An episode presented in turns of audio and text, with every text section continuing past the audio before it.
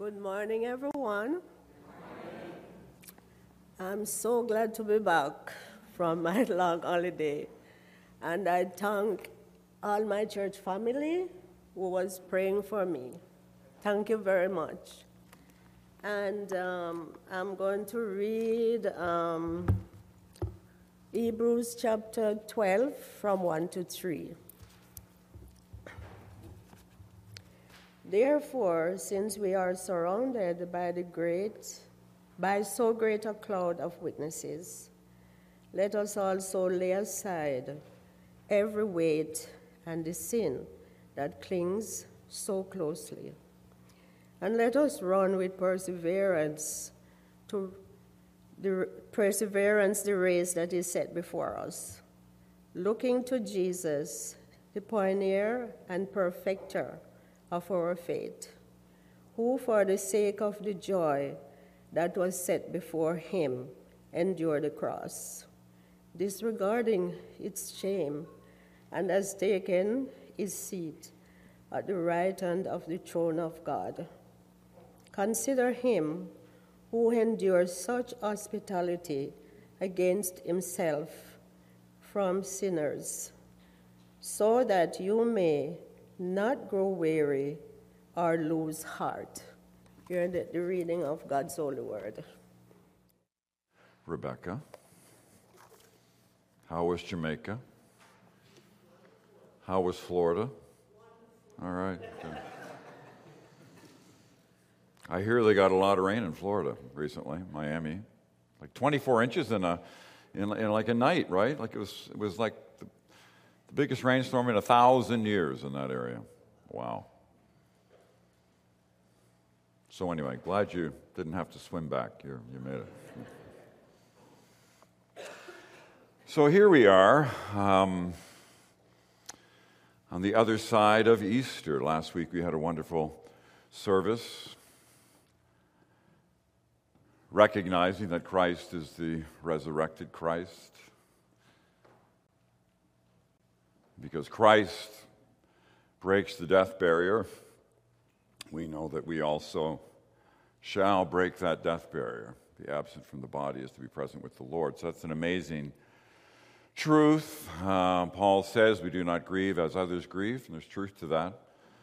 If you have hope, real hope, that makes a big difference. So Easter is all about that. And so here we are on the other side of Easter. Let's go to look at this. Cheryl does a great job in these slides. I want to go right back and look at it all. Uh, that's the one at the end with trailblazing. Yay! That's the, that's the theme for the next few weeks trailblazing. This one is running the race. Get my little clicker going here, right? Goes both ways, doesn't it? Yeah. Cool. Nice, sweet. I'll get it. Man, going the other way. Cheryl. I think I'm getting it. I got it. I got it. I'm going back.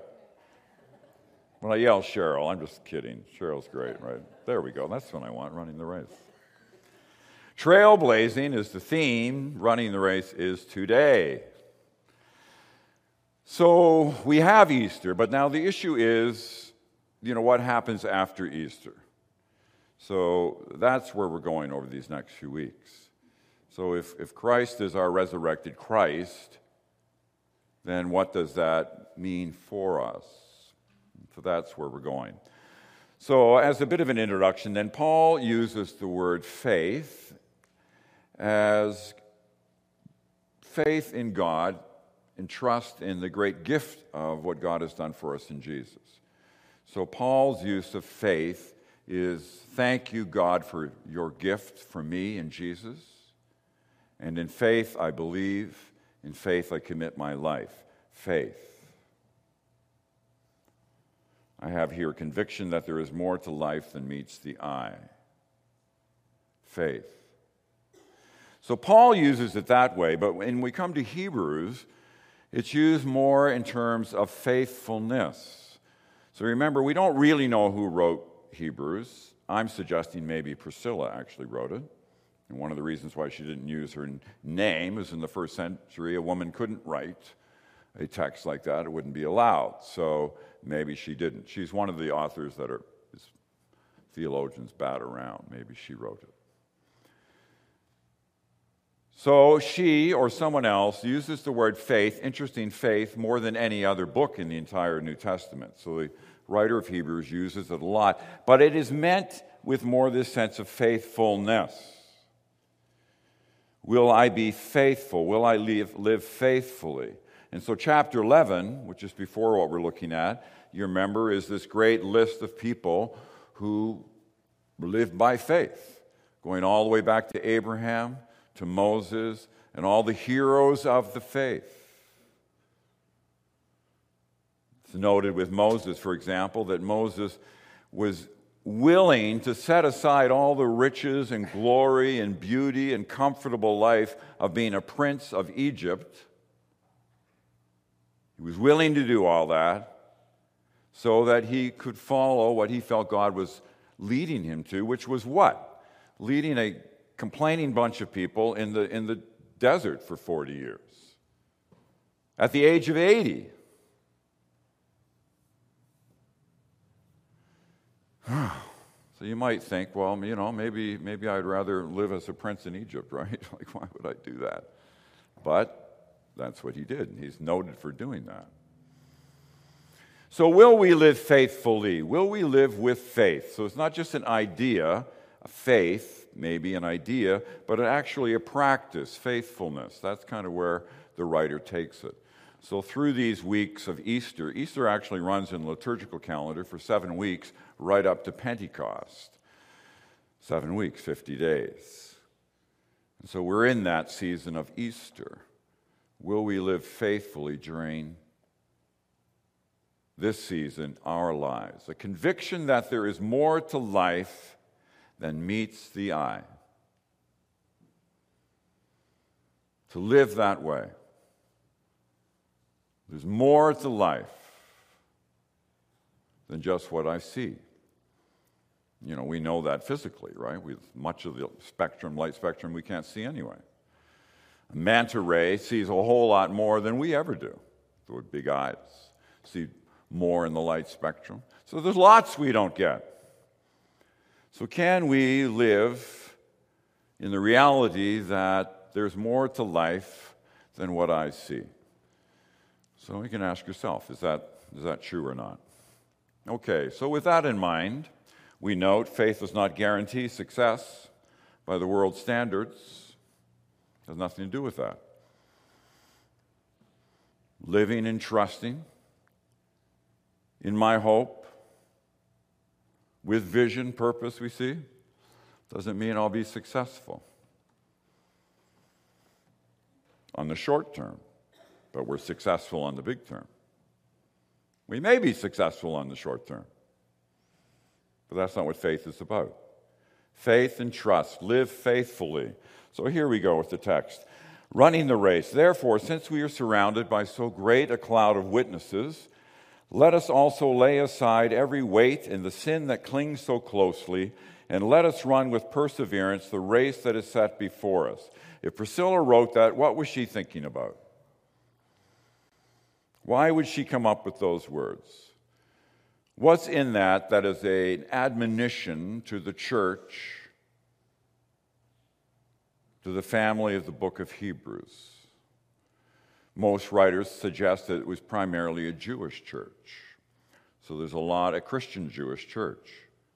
But they come from that history, so Priscilla's using that context.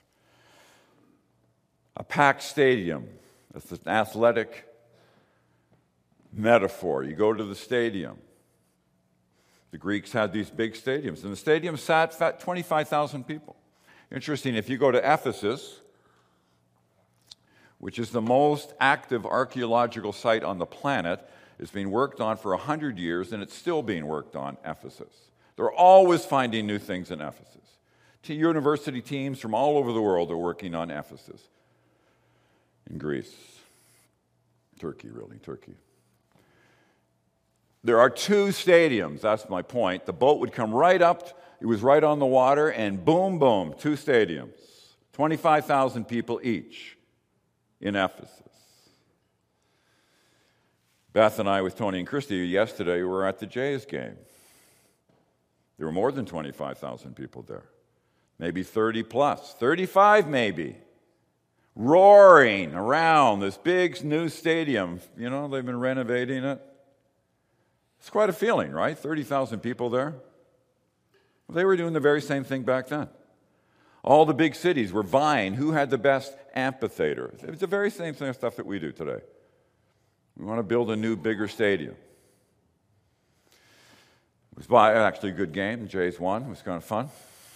We were sitting along the first base line. You guys like baseball? Sort of like baseball? Yeah? We were on the first base line, and there was a play that Vladimir Guerrero, the first base play, baseman for Toronto, he runs in, makes a backhanded catch, and throws it to first, gets the guy out. It was like incredible. Like I'm looking at it thinking, like, that is a major league play. Woo! Amazing. Everybody goes crazy. They were doing the same thing back then. So people are in the stadium, it's packed. And the writer, maybe Priscilla, is saying that there are all these witnesses. Who is she thinking of primarily? Well, chapter 11. All the people that were just listed. Those people, they are witnesses for us. And it's not like so much they're looking down on us to see how we're doing and judging us. That is not the point. They are cheering us on. That is the idea. These witnesses. It's a race, it's a contest. In the early church, the Christian tradition was called the way. Are you followers of the way? the way meant a race, a contest. Are we part of that way? And to live with purpose. And indeed, inspiration. All those people who have gone before us. Darlene mentioned that. I'm inspired by my mother and dad and their faith. You know, my mother was just this tiny little woman, like five foot, right? But she had great faith. And she would, I remember, man, when she was here, she used to call me after, after Sundays, Alan, so like a mom, right? Alan, that was a wonderful sermon. That moved me so much. She, she would say things like that, right? She's my mom, right? I'd expect my mom to call me and she'd say, How great, you know, typical. But the witnesses inspire us. So, you know, there are witnesses in your life. If you've been a Christian for a while, I would think that there are people that inspire you. You think of them. Darlene mentioned a few. There were, there were lots, lots of people, right? Generations in this church. That's generations. 115 years. That is a long time. People coming through these doors and leaving with faith, with all kinds of hassles, troubles as deep as your troubles, maybe deeper at times. Buechner has a line somewhere that our sorrows can be so strong they can turn stone to blood. Stones are bleeding. So we, we can have that, that kind of pain. So, what does the writer say, Priscilla? Set aside weights and sins. Now, see, these, these are very unusual words. The first word is weight or encumbrance or distraction, not meaning a sin. They are, they are weights. If you go diving and you're overly weighted, it's not fun.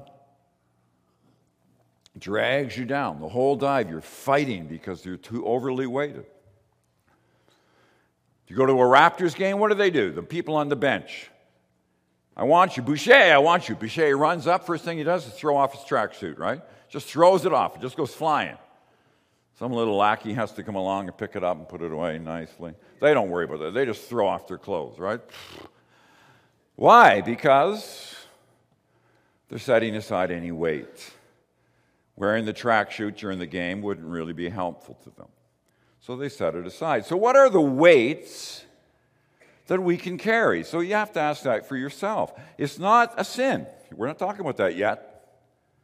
But they're weights, they weigh you down, man. And Priscilla's saying, hey, put it aside. You know what they are, probably. What are the weights? And then there are the sins. In fact, she says, a weight that entangles you. It's interesting, again, very unusual word. It's a sin that is easily distracting. That's what that word means. It's easily distracting for you. It is called a sin, but it's a sin for you that easily distracts you. And those easily distracting sins, we, we can fight with those our whole lives. You'll know what they are, whatever that is. It easily distracts you. Go like that right away. She says, set aside the weights and the sins that are easily distracting. It's different for everybody what that might be. Sin that might distract me may have absolutely nothing to do. You'd say, well, what bothers you about that? It's nothing, man. You may we go the other way too. She writes, run the race, man. If you're running the race, you got to set aside the stuff that hinders you. Let's do it. And if we're going to do it, we have to write and run in a way that perseveres, that endures. It's a long distance run. When I was in school, I hated long distance running. I hated it. We'd go to maybe High Park and they'd run and they'd want you to run over the whole stinking park. I'm thinking, like, this is one, boring. I'm getting bored and I, and I don't like it. I'm getting too exhausted.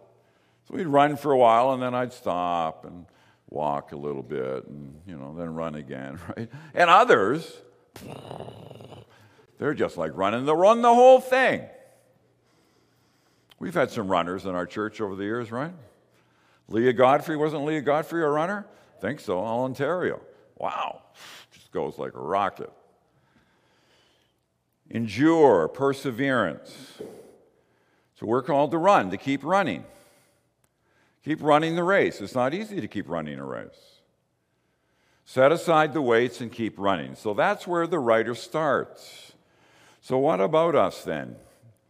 It's your time to live as a Christian. It's your time, my time. Other people in this history of this church, they've had their moment, they're gone. Now it's our time, your time. How will you live under God's Son? as his child. It's your chance. It's quite unique. Even in heaven, we won't have this chance. We'll have another chance, but this is it. This one is this. So, can we live in a way that keeps running, keeps enduring, puts a smile on God's face?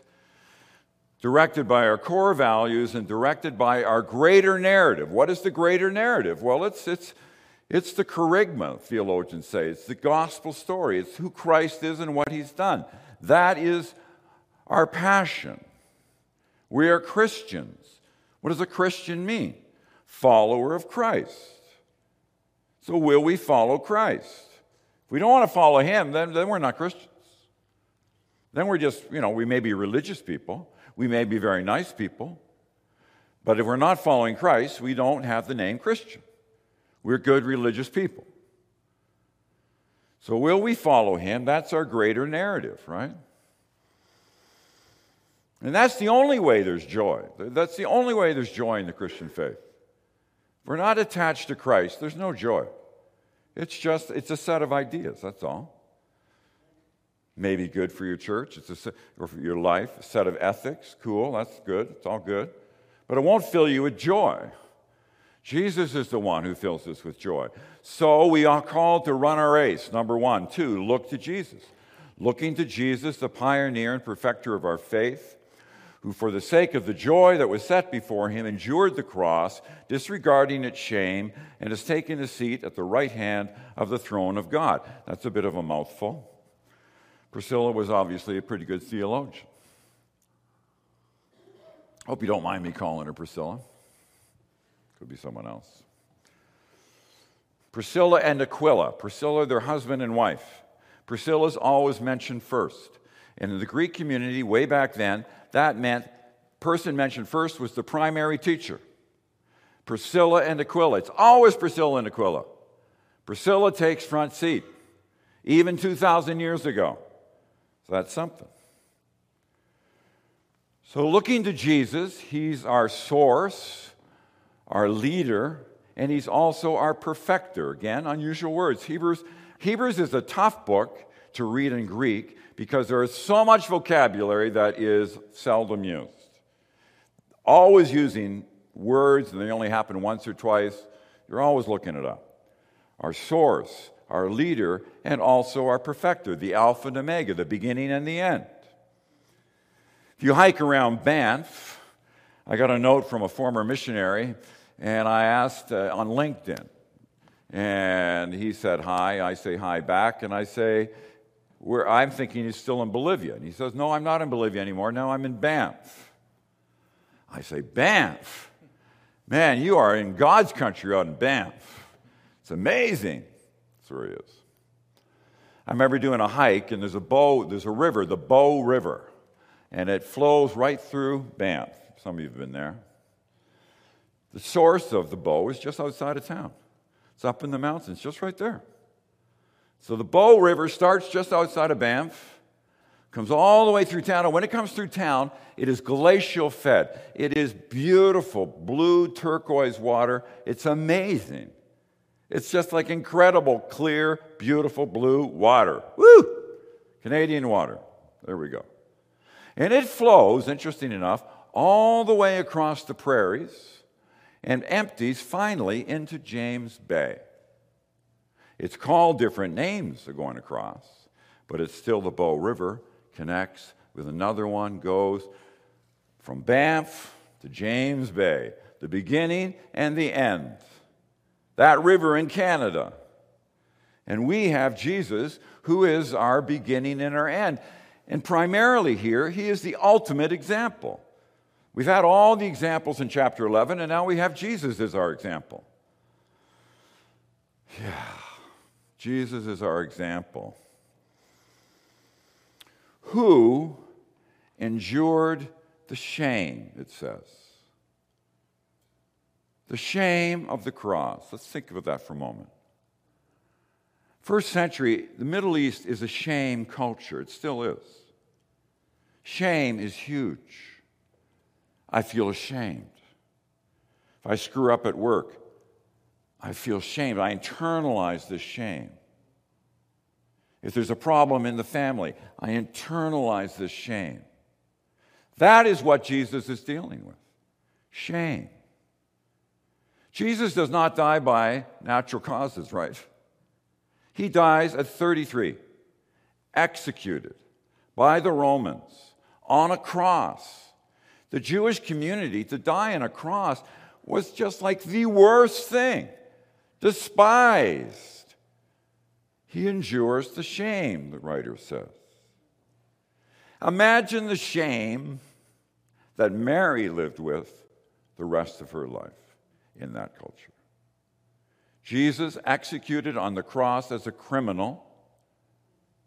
The Romans wouldn't even do that to Roman citizens, they would not allow it. And Mary, the mom, has to live with that. People are looking at her, talking about her, whispering about her. In a small Jewish town, that's what's going on. Shame. And we're told that Jesus, he doesn't despise it, meaning he will go through the plan. He will do what is necessary for us even enduring our shame, it says. Oh, man. You got any shame? Bet you do. Do I have? Lots. What is shame? Shame is embarrassment. Little children, what happens with little kids?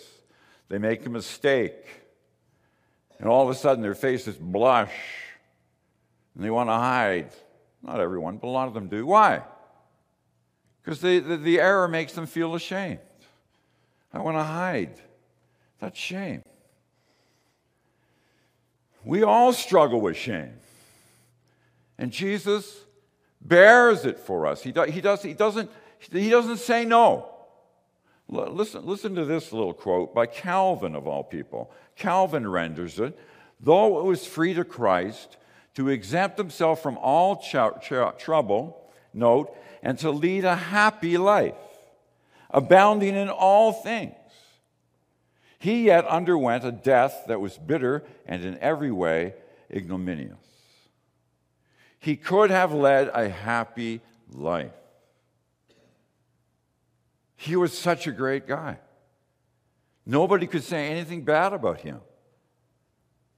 This little town, 300 people, Nazareth, could have been very, very happy. But he takes it on himself for us. Interesting that Calvin says that. So, looking to Jesus, then, who's done that for you and for me, he's our companion. He travels with us. Hence, we are to look to him. Run the race, not alone, run it with Jesus as our companion. Your companion. I have here your own Emmaus Road experience. Jesus coming up to you on Emmaus Road saying, How's it going? Why are you guys so down? You look downcast. You're unhappy. That's what it's about, right? He comes up and he cheers them up, shares a meal with them, and in the sharing of the meal, they recognize that's Jesus. He is our companion. Literally, that means the one who eats bread with us. Not alone, our companion. Not to lose heart, we end with. Consider him who endured such hostility against himself from sinners, right? He's laying it on the line here. People were mean and angry and killed him. Consider him. The word consider, the only time it's used in the New Testament, it's the word from which we get analogy, analogous. Consider him. Compare yourself with him. Consider him so that you may not grow weary or lose heart. That's the last point. Not to lose heart, to grow weary. Do we ever grow weary? Oh man, sure we do. Do we ever lose heart? Yes. The writer says here because he or she knows that we do. We do lose heart. We do grow weary. Life is hard. We know that. Just because a Christian mean, we're Christians doesn't mean we're going to have success. We've already said that, right? So life can be hard. We are called to keep enduring it. So, how is life hard? Life can be hard financially. Anybody hard finances? Bet you are. Hard emotionally. Hard physically. Hard relationally. It just goes on and on. Hard.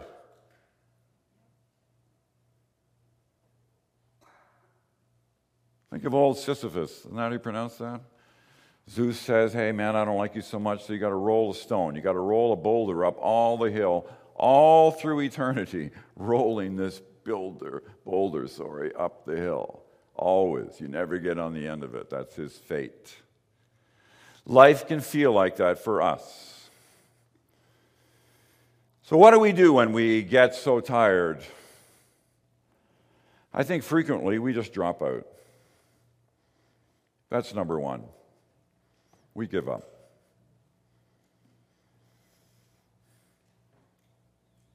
Just give up. Don't want to endure it anymore.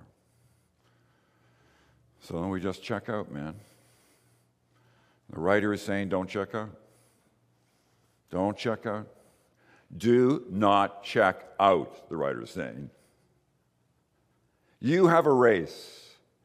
your race. You have a race. I have a race. If you check out, you're not running the race. We have to run the race. That's, that's the invitation.